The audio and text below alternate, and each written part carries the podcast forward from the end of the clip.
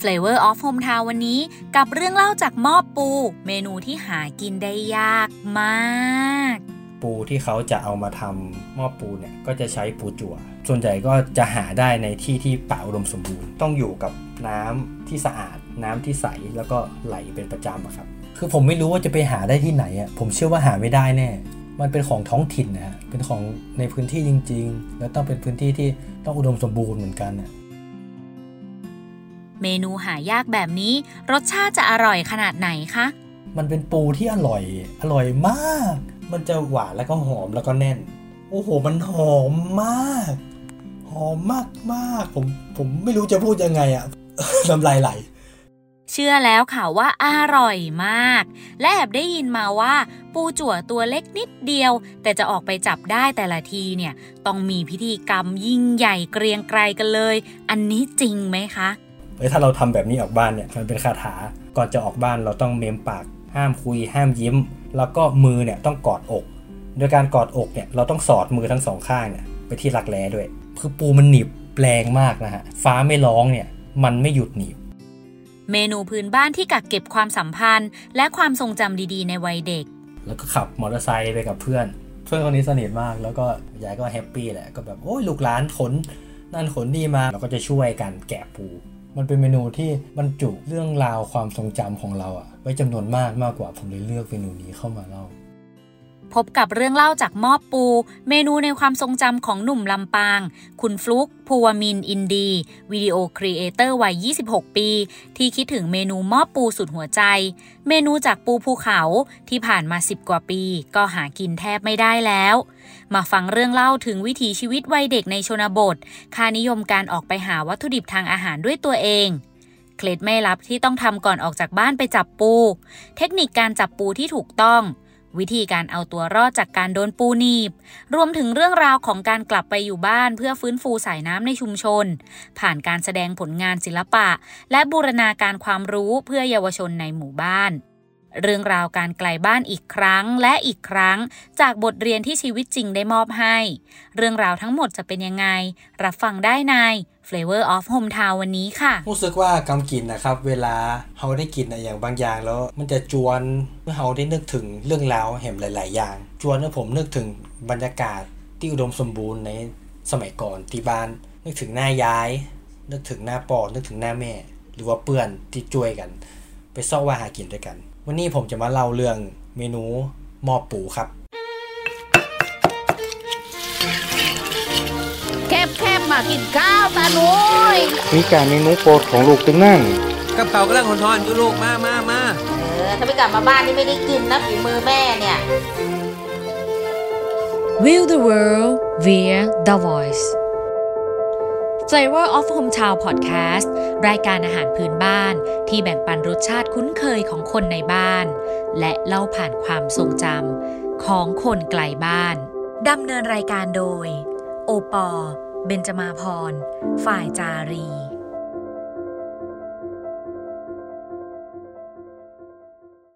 ก่อนจะเข้าสู่การพูดคุยเรื่องราวต่างๆ ในวันนี้นะคะ เรามาไขข้อข้องใจกับคำว่ามอบกันก่อนดีกว่าค่ะ ปกติแล้วอาหารพื้นบ้านในภาคเหนือเมนูปูเนี่ยก็พอจะเดาได้นะคะว่าคือการนำมาทำอะไร อย่างเช่นลาบปู ก็คือการนำปูมาลาบนะคะ แต่การนำมามอบนี่สิคะ ต้องให้คุณฟลุกช่วยตอบจริง ๆ ค่ะ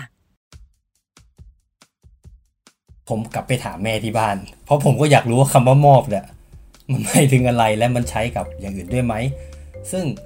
แม่ก็บอกว่ามันไม่ค่อยใช้กับอย่างอื่นก็จะใช้กับปูนี่แหละ แต่แม่ก็เล่าให้ฟังว่ามันน่าจะเป็นลักษณะอาการของกระดองปูเนี่ยที่มันครอบอะไรอยู่สักอย่างอะไรอย่างนี้ อันนี้แม่แม่สันนิษฐานประมาณนี้นะครับ มอบสำหรับเมนูในวันนี้ สันนิษฐานว่ามาจากการครอบกระดองปูในห่อหมกค่ะ แต่หากเรา search หาคำว่าหม้อปูในอินเทอร์เน็ต เราก็จะพบกับเมนูที่หน้าตาคล้ายจะเป็นน้ำพริกที่มีน้ำขลุกขลิกนะคะ ชื่อเมนูเดียวกัน แต่หน้าตาและกรรมวิธีการทำเนี่ยแตกต่างกันลิบลับกับเรื่องราวของเราวันนี้เลยค่ะ หม้อปูที่เห็นในอินเทอร์เน็ตนะคะ จะมีความคล้ายกับการนำมาทำลาบ และก็ต้องใช้ปูนาเท่านั้น ต่างกับเรื่องเล่าของเราวันนี้หม้อปูจากอำเภอแม่ทะ จังหวัดลำปาง ต้องจังหวัดลำปางเท่านั้นนะคะ เพราะปูที่นำมาทำเมนูนี้ หาได้แค่ในพื้นที่ที่อุดมสมบูรณ์มาก ๆ เท่านั้นค่ะ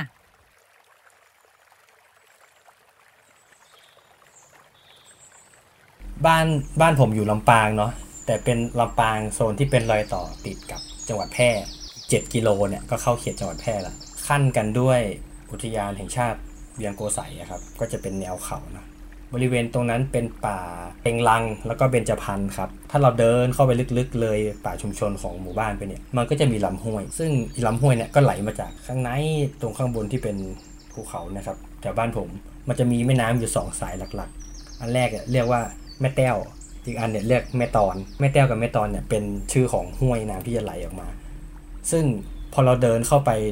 ลึกๆอะครับ สมัยก่อนมันจะมีมันจะมีสวน มีทุ่งนา มีสวนแล้วเดินไปก็สลับกันเนาะสองข้างทางเนี่ย มันก็จะมีปูพวกนี้อยู่ตรงนั้นปูปูจั่วมันเป็นปูที่ต้องอยู่กับน้ำที่สะอาด น้ำที่ใสแล้วก็ไหลเป็นประจำอะครับ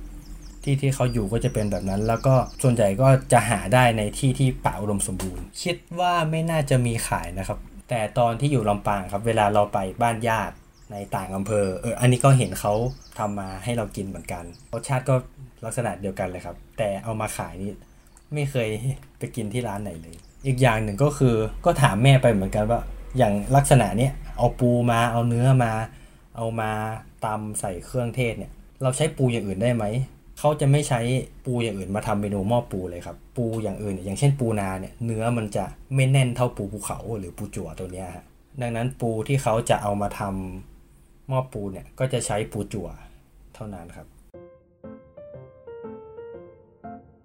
ปูจั่วหรือที่บางคนเรียกว่าปูภูเขา เป็นปูน้ำจืดที่ต้องอาศัยอยู่ในพื้นที่ที่สะอาดมากๆ และปราศจากสารเคมี จึงพบได้ในเมนูพื้นบ้านภาคเหนือแค่บางพื้นที่เท่านั้นค่ะ เมนูจากปูจั่วจะหากินได้แต่ละครั้งเนี่ยไว้ยากแล้วนะคะ การออกไปจับปูจั่วทุกๆ ครั้ง ยากยิ่งกว่าค่ะ คุณฟลุกเล่าต่อถึงทักษะและค่านิยมของการเติบโตในชนบท ที่เด็กๆนะคะ จะภาคภูมิใจกับการออกไปหาวัตถุดิบในแหล่งธรรมชาติได้ด้วยตัวเอง แม้เรื่องราวจะผ่านไป 10 กว่าปีแล้ว แต่ความทรงจำในการหาปูจั่วมาให้คุณยาย ยังคงชัดเจนเหมือนเพิ่งเกิดขึ้นไม่นานนี้ค่ะคือสมัยตอนเป็นเด็กอะครับ ช่วงที่ผมโตมาเนาะมันก็จะโตมากับเพื่อนๆ ที่มันหาอยู่หากินกับของแถวๆบ้าน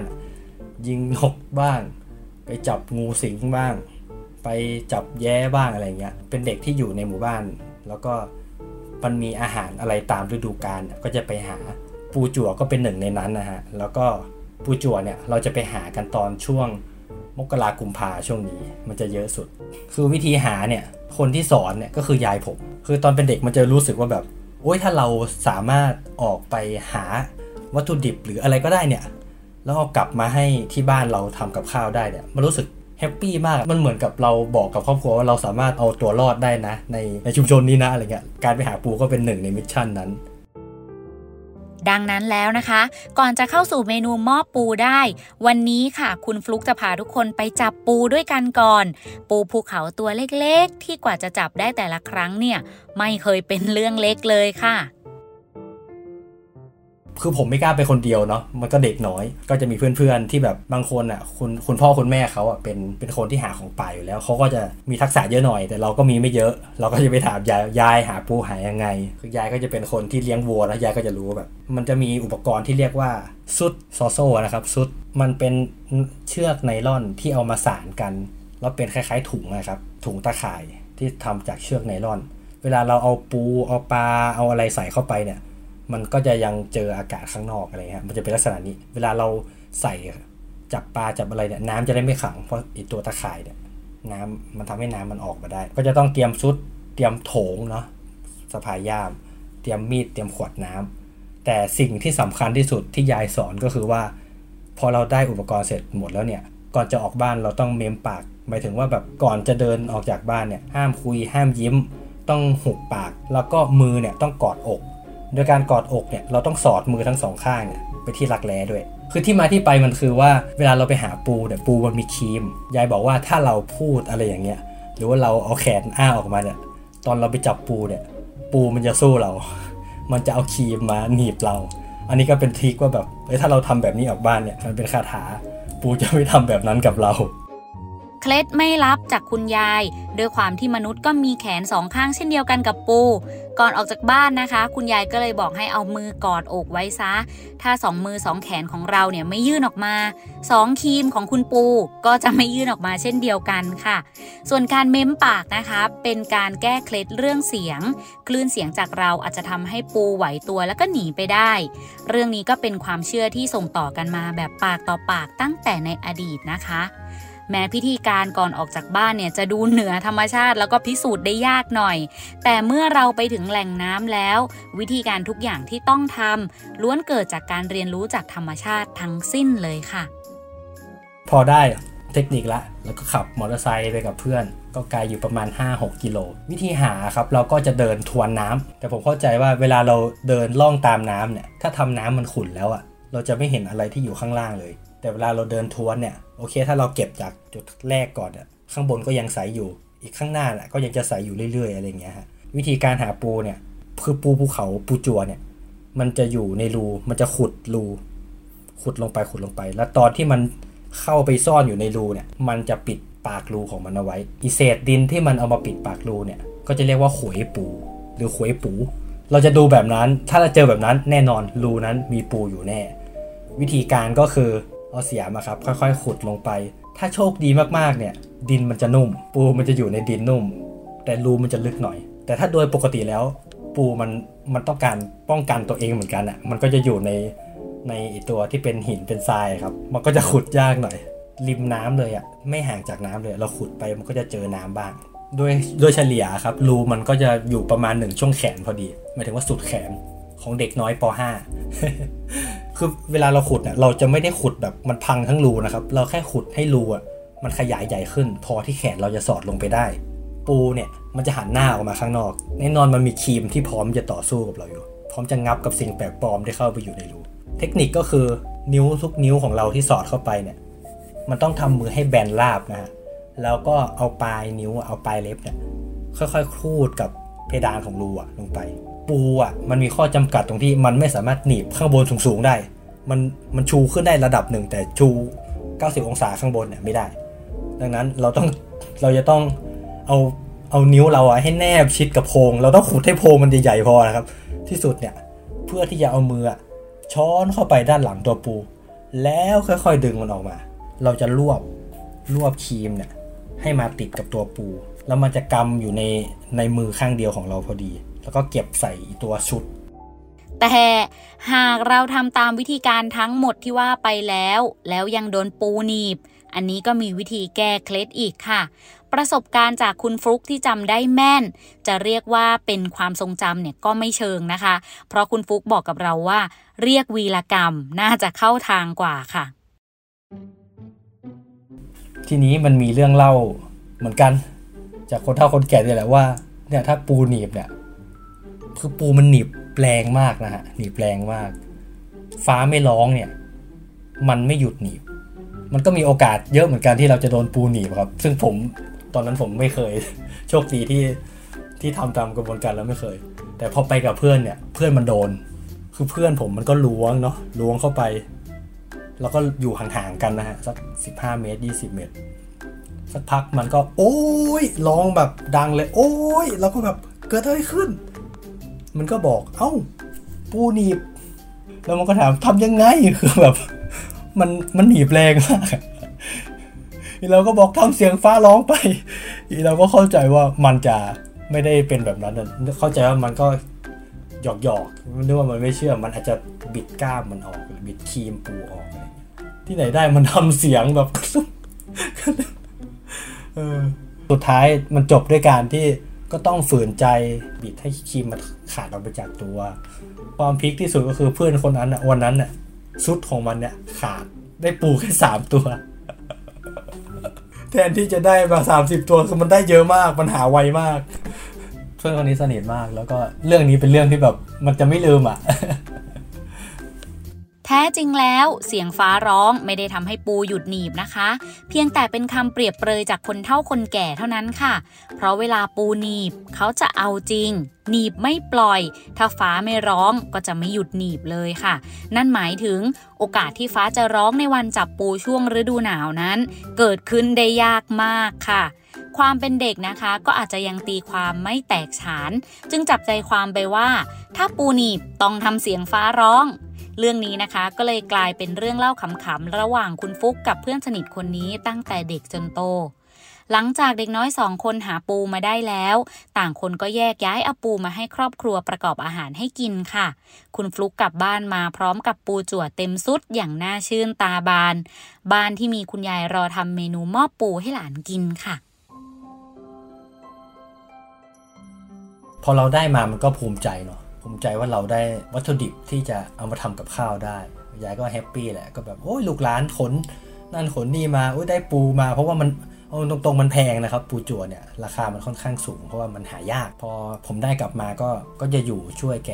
ทำอะที่บ้านผมมันเป็นบ้านแบบคนเมืองเนาะคนคนเหนือ มันก็จะมีส่วนที่ทำกับข้าวเนี่ยเขาก็จะเรียกว่าจานจานเนี่ยมันเป็นคล้ายๆ มันจะมีส่วนที่เป็นหลังคาสำหรับประกอบอาหารที่มันต้องใช้ไฟ กับส่วนที่เป็นที่โล่ง เอาไม้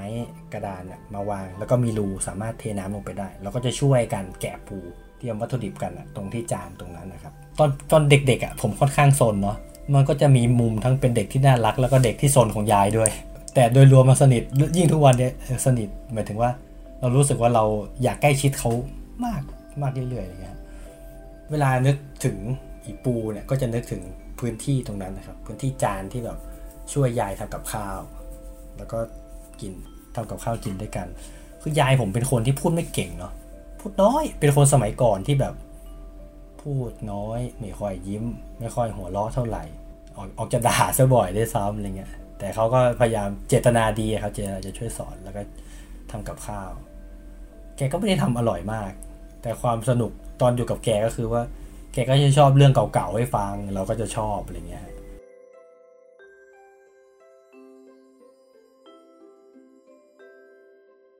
เอามาแล้วก็กับแยกส่วนประกอบของมัน เราแยกกระดองออกจากตัวแยกขาของปูเนาะครีมออกไป มันก็จะได้เป็น 3 ก้อนใหญ่ๆ มีครีมกับขาเนาะมีตัวกระดองปู แล้วก็ตัวอีตัวที่เป็นส่วนที่มีเนื้อที่เยอะที่สุดของปูครับตัวปู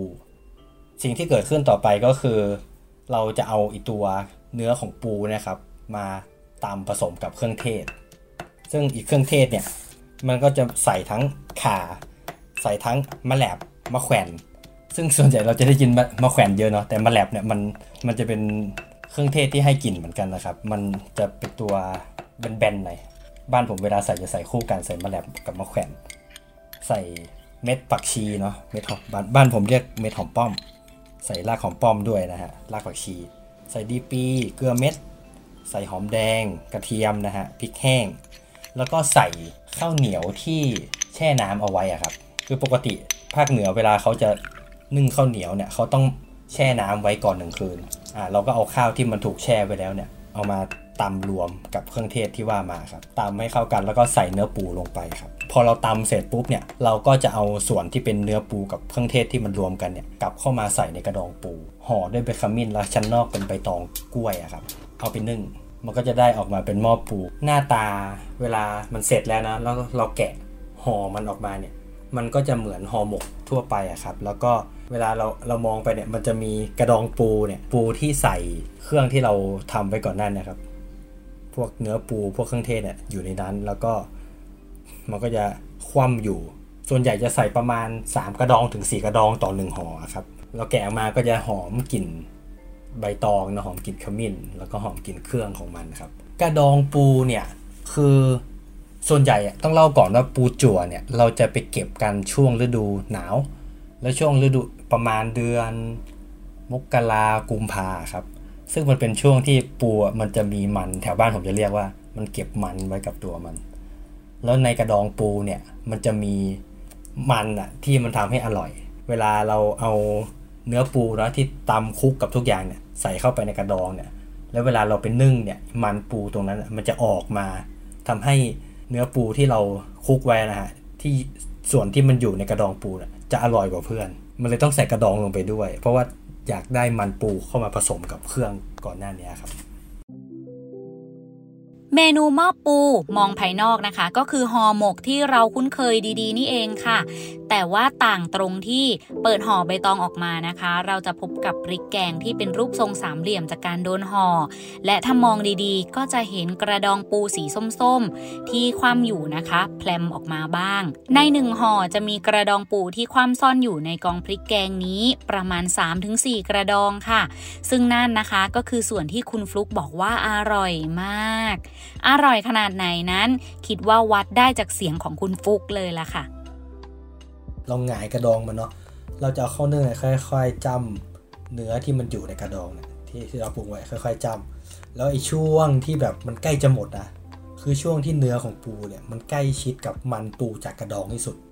น้ำลายไหล เราเอาข้าวเหนียวเนี่ย ปั้นแน่นๆหน่อย เราควักเข้าไปนะฮะ มันจะได้มันปูติดมาด้วย โอ้โห มันหอมมาก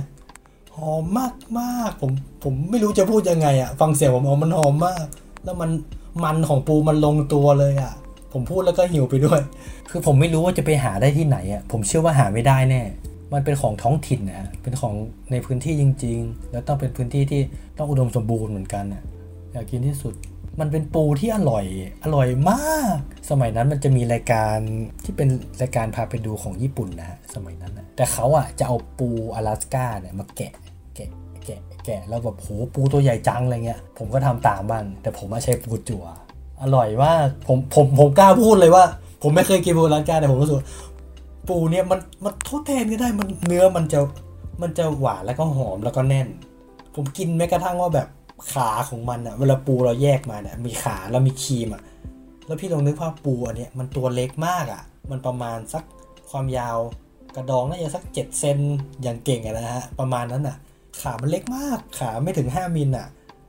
ผมก็กัดกินจนหมดคุณฟลุกเล่าต่อว่า ความอร่อยมากในวัยเด็ก ยังโชคดีที่มีโอกาสได้สัมผัสทุกฤดูหนาว แตกต่างกับปัจจุบันนี้ค่ะ ที่ปูจั่วเริ่มลดน้อยถอยไปจากชุมชนแล้ว สืบเนื่องมาจากการทำเกษตรที่เปลี่ยนแปลงไป ส่งผลให้สุขภาพแหล่งน้ำในชุมชน เปลี่ยนแปลงตาม ตอนสมัยก่อนเนาะที่ผมไปหาเนี่ยก็ช่วงประมาณอยู่ประถมปลายจนถึงมัธยมต้นเนี่ยก็ยังมีเมนูนี้ยังมีวัตถุดิบเนี่ยอยู่จำนวนมาก แต่พอผมมาอยู่เชียงใหม่เนาะมาเรียนอะไรเงี้ยกลับบ้านไปถ้าเป็นช่วงฤดู ที่มีปูเนี่ยที่เขาจับกันมาขาย ก็พยายามจะให้แม่หามาให้ แม่ก็บอกว่ามันค่อนข้างจะมีน้อยลงนะอีตัวปูก็มีขนาดเล็กลง แล้วมีช่วงที่ผมทำตัวจบอะครับ ของงานเรียนนะผมทำเรื่องเกี่ยวกับแม่น้ำซึ่งก็เป็นน้ำสายนี้แหละ น้ำห้วยแม่ม้านะครับ ก็ไปเดินสำรวจด้วยความแบบอยากไปเดินดูอะไรอย่างเงี้ยโห สภาพแวดล้อมมันต่างไปจากตอนเด็กๆ ตอนนั้นมาก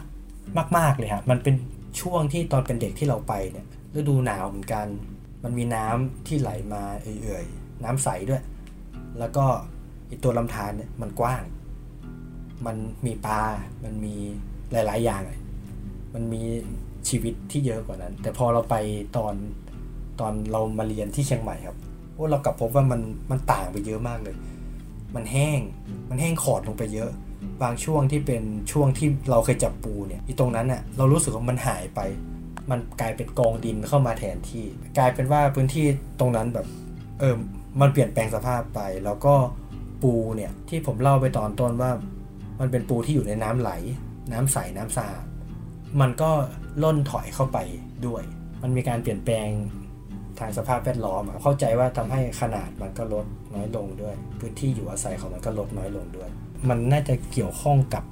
ตัวพื้นที่การเกษตรที่มันน่าจะเพิ่มขึ้นหรือเข้มข้นขึ้น เพราะว่าแถวๆนั้นเขาปลูกข้าวโพดกันเป็นจำนวนมาก ส่วนหนึ่งมันปฏิเสธไม่ได้ว่าถ้าทำการทำเกษตรกรรมเชิงเดี่ยวครับโดยเฉพาะไอตัวข้าวโพดเนี่ยมันจำเป็นต้องใช้สารกำจัดศัตรูพืชเอ่ยมันก็อาจจะมีบางส่วนบ้างแหละที่มันลงมาแม่น้ำในช่วงที่ สมมติเขาฉีดพ่นสักหน่อย พอมีฝนมันก็ไหลลงมา มันก็จะสะสมอยู่ตรงนั้น ถ้ามันเป็นไร่ที่มันเปิดกว้าง แล้วพอมันโดนฝนลงมาเนี่ย มันก็เวลาฝนมันตกใส่หน้าดินอะ มันไม่มีอะไรช่วยซับบางทีมันเขาเรียกพัดพาเอาตะกอนเอาดินจากพื้นหน้าดินที่มันถูกเปิดอะไหลลงไปด้วย อันนี้ก็อาจจะทำให้น้ำตื้นเขินด้วย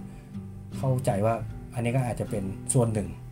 ที่ทำให้ตัวปูเนี่ย มันลดจำนวนลงครับ อืม มันแย่นะครับ คือคืออย่างวัตถุดิบท้องถิ่นเนี่ยมันจะมันจะมีปริมาณมากได้เนี่ยมันขึ้นอยู่กับความอุดมสมบูรณ์ของท้องถิ่นด้วยคือถ้ามันมันขาดความอุดมสมบูรณ์ตรงนี้ไปอะมันทำให้กับข้าวเอยหรือว่าทรัพยากรทางธรรมชาติอื่นเนี่ยมันลดถดถอยหายไปด้วย การที่ยังมีทรัพยากรเหล่านี้อยู่อะมันมันช่วยคนตรงนั้นอะอยู่ได้อย่างอย่างปลอดภัยอะมันเป็นแหล่งรายได้ด้วย มันเป็นแหล่งที่เก็บความทรงจำของเราได้ด้วย บ้านเกิดที่อุดมสมบูรณ์ กลายเป็นเมล็ดพันธุ์สำคัญในวิถีชีวิต และเป็นมุมมองสำคัญสำหรับหลายสิ่งรอบตัวคุณฟลุกได้เข้าเรียนต่อที่คณะวิจิตรศิลป์ในมหาวิทยาลัยเชียงใหม่ และใช้ศิลปะที่ร่ำเรียนมา เป็นเครื่องมือสื่อสารปัญหาด้านสิ่งแวดล้อมอยู่เสมอค่ะ ตอนเรียนมหาลัยอะครับ ผมก็เรียนศิลปะ สมัยเรียนก็ทำด้านสิ่งแวดล้อมทำงานเรื่องสิ่งแวดล้อม แล้วก็เข้าไปอยู่ชมรมสิ่งแวดล้อมด้วย แล้วก็พอเราจบมาเนี่ยด้วยความที่เราสนใจสิ่งแวดล้อมมาส่วนหนึ่งเนี่ยก็ได้เข้าไปทำงานกับหน่วยงานภาคประชาสังคมอันหนึ่งในเชียงใหม่ ก็ทำได้ 1 ปีครับ แล้วก็กลับมาอยู่บ้าน สิ่งที่ผลักให้เรามาอยู่บ้าน จริงๆอะมันเกิดขึ้นอยู่ลึกๆมาตลอดโดยที่เราไม่รู้ตัว คือถ้าเล่าย้อนกลับไปที่ ผมเรียนศิลปะแล้วต้องทำโปรเจกต์เนาะมันก็จะต้องหาหัวข้อสักอย่างหนึ่งที่มาพูดผ่านงานศิลปะเนาะหลักๆ ก็จะพูดเรื่องสิ่งแวดล้อมอะครับที่มันไกลตัวออกไป แล้วก็จะมีงานบางชิ้นบ้างที่เราพูดถึงบ้าน พูดถึงกับข้าวยาย พูดถึงรถมือของพ่อ พูดถึงบรรยากาศหรือว่าสิ่งที่มันเป็นชุมชนเราอะครับเออมันก็มาสักนิดหนึ่งละแต่มันก็ยังไม่ชัดว่าเราต้องกลับบ้านนะอะไรเงี้ยมันมีหน่อเนื้อแห่งความคิดถึงบ้านมานิดหนึ่งละ พอเราได้ทำงานเนี่ยกับภาคประชาสังคม แล้วก็ต้องลงชุมชนเนาะมันทำให้เราได้เห็นที่อื่นๆ และเห็นวิธีการในการที่เขาอะจัดการแก้ไขปัญหาในพื้นที่นั้นอย่างไรเฮ้ยแล้วบ้านเราอะมันมีปัญหาลักษณะนี้ไหมนะแล้วเราสามารถ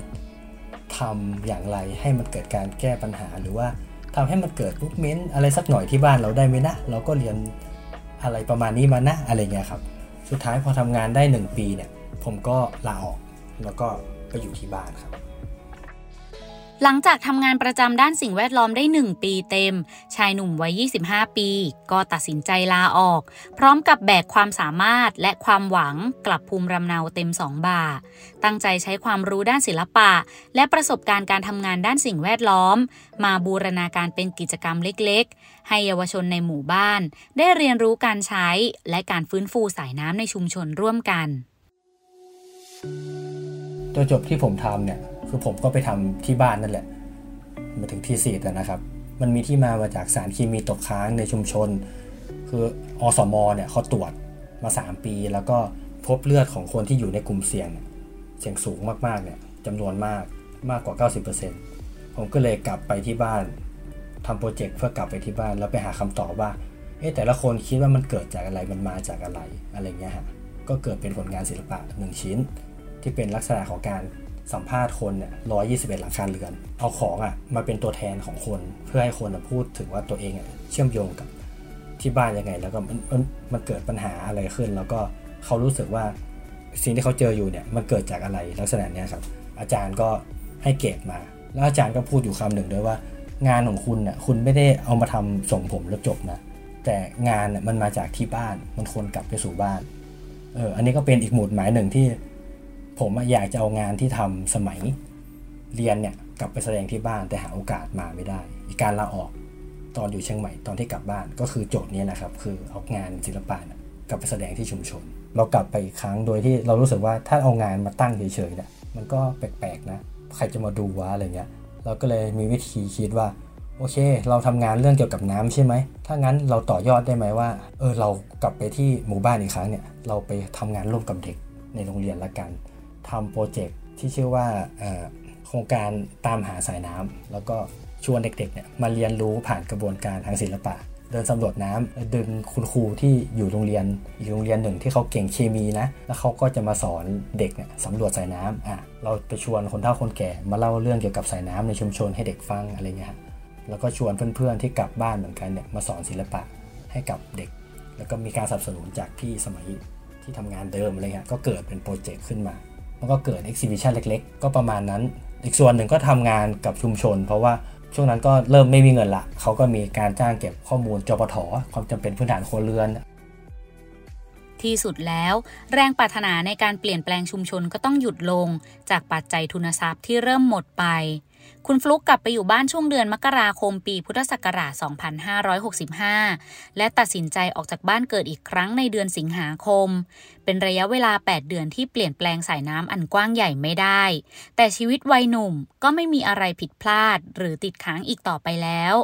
คุณฟลุกยังคงเล่าเรื่องราวต่างๆ ผ่านงานศิลปะ หากแต่เป็นการสื่อสารผ่านไวยากรณ์ที่ต่างออกไป ปัจจุบัน คุณฟลุกประกอบอาชีพวิดีโอครีเอเตอร์อยู่ที่บริษัทผลิตสื่อสารคดีชื่อดังแห่งหนึ่ง ในกรุงเทพมหานคร มันจุดพลิกจุดหนึ่งที่ทำให้รู้สึกว่าอยู่บ้านไม่ได้ก็คือว่าปัญหาด้านการเงิน เรายังไม่พร้อมสำหรับการกลับไปอยู่บ้านจริง ๆ มันมีมิติอื่นที่มากกว่านี้ คือเรากลับบ้านไปด้วย passion ก็จริงแต่ ในแง่ความเป็นจริงอะ่ะมันหนีไม่ได้ว่าเราจะต้องทำความ เข้าใจก่อนว่าเออบริบทชุมชนเป็นแบบนี้นะ เราไม่สามารถพลิกให้มันเปลี่ยนตามที่เราต้องการได้ทั้งหมด มันต้องใช้เวลานะมันต้องใช้คนที่มีความเข้าใจเราด้วยนะอะไรอย่างเงี้ยแต่ก่อนออกมามันมีเหตุการณ์ที่รู้สึกชอบมากก็คือว่าโปรเจกต์ที่ทำมาทั้งหมดเนี่ยครับมันเกิดการเอาไปมิกโรงเรียนผมอะ่ะเขาสมมุติให้เป็นพื้นที่ต้นน้ำตรงเนี้ยที่ทำเป็นน้ำอีกเส้นหนึ่งชื่อว่าน้ำแม่ไม้ไหลผ่านหลังโรงเรียน เป็นรวมกันเป็นแม่น้ำจาง ซึ่งแม่น้ำจางเนี่ยไปไหลรวมที่อำเภอเกาะคากลายเป็นแม่น้ำวังสายใหญ่ของสายใหญ่สายหนึ่งจากภาคเหนือนะฮะเขาก็เอาตรงเนี้ยเป็นพื้นที่ต้นน้ำเราเอาพื้นที่กลางน้ำกับปลายน้ำเนี่ยอีก 2 โรงเรียนมารวมกันจัด exhibition เล็กๆคุยกันเด็กๆก็ได้ออกไปคุยว่าเขาได้เรียนรู้อะไรจาก project นี้บ้างอะไรอย่างเงี้ยฮะแล้วก็รู้สึกว่าเรารู้สึกว่าอย่างน้อย mission ที่เราอยากจะกลับไปอยู่ที่บ้าน มันประสบความสำเร็จในระดับหนึ่งแล้วแหละ มันเป็นถือว่าเป็นจุด เริ่มต้นที่ดีแล้วแหละอะไรเงี้ยแล้วช่วงที่ผมกลับไปอยู่บ้านเนี่ย มันก็เป็นช่วงที่ไม่ค่อยมีเมนูอะครับเป็นช่วงต้นปีผมก็เออไม่ไม่ค่อยว่างอะไรเงี้ยไม่มีเมนูไม่ได้กินเลย อย่างน้อยก็ประมาณ3-4ปีเลยครับสำหรับหม้อปูอมผมรู้สึกว่าสิ่งที่ผมคิดถึงอะไม่ใช่รสชาติของมัน แต่มันเป็นบรรยากาศในการทำเมนูนี้ ตั้งแต่โปรเซสการตามหา การเอามาปรุงเนาะมาจนถึงการกิน ผมรู้สึกว่ามันมันมีความทรงจำปริมาณมากๆของเราอยู่ในเมนูนี้เวลาเราคิดถึงเมนูนี้ทีไรมันมันเห็นบ้านที่ไม่ใช่มีแค่ยาย มันมีพ่อมีแม่ อยู่ตรงจานอยู่ตรงที่ทำกับข้าวอะมันมีเพื่อนเราไอคนที่มันไปทำเสียงฟ้าร้องอะไรเงี้ย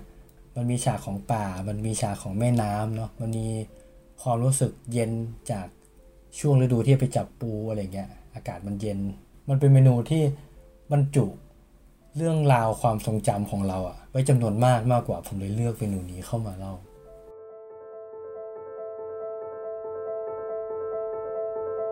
Flavor of Hometown Podcast รายการอาหารพื้นบ้าน ที่แบ่งปันรสชาติคุ้นเคยของคนในบ้าน และเล่าผ่านความทรงจำของคนไกลบ้าน ติดตามได้ที่ www.thaipbspodcast.com แอปพลิเคชัน Thai PBS Podcast หรือ Spotify, SoundCloud, Apple Podcast, Google Podcast และ Podbean ติดตามความเคลื่อนไหวได้ที่ Facebook Twitter Instagram และ YouTube Thai PBS Podcast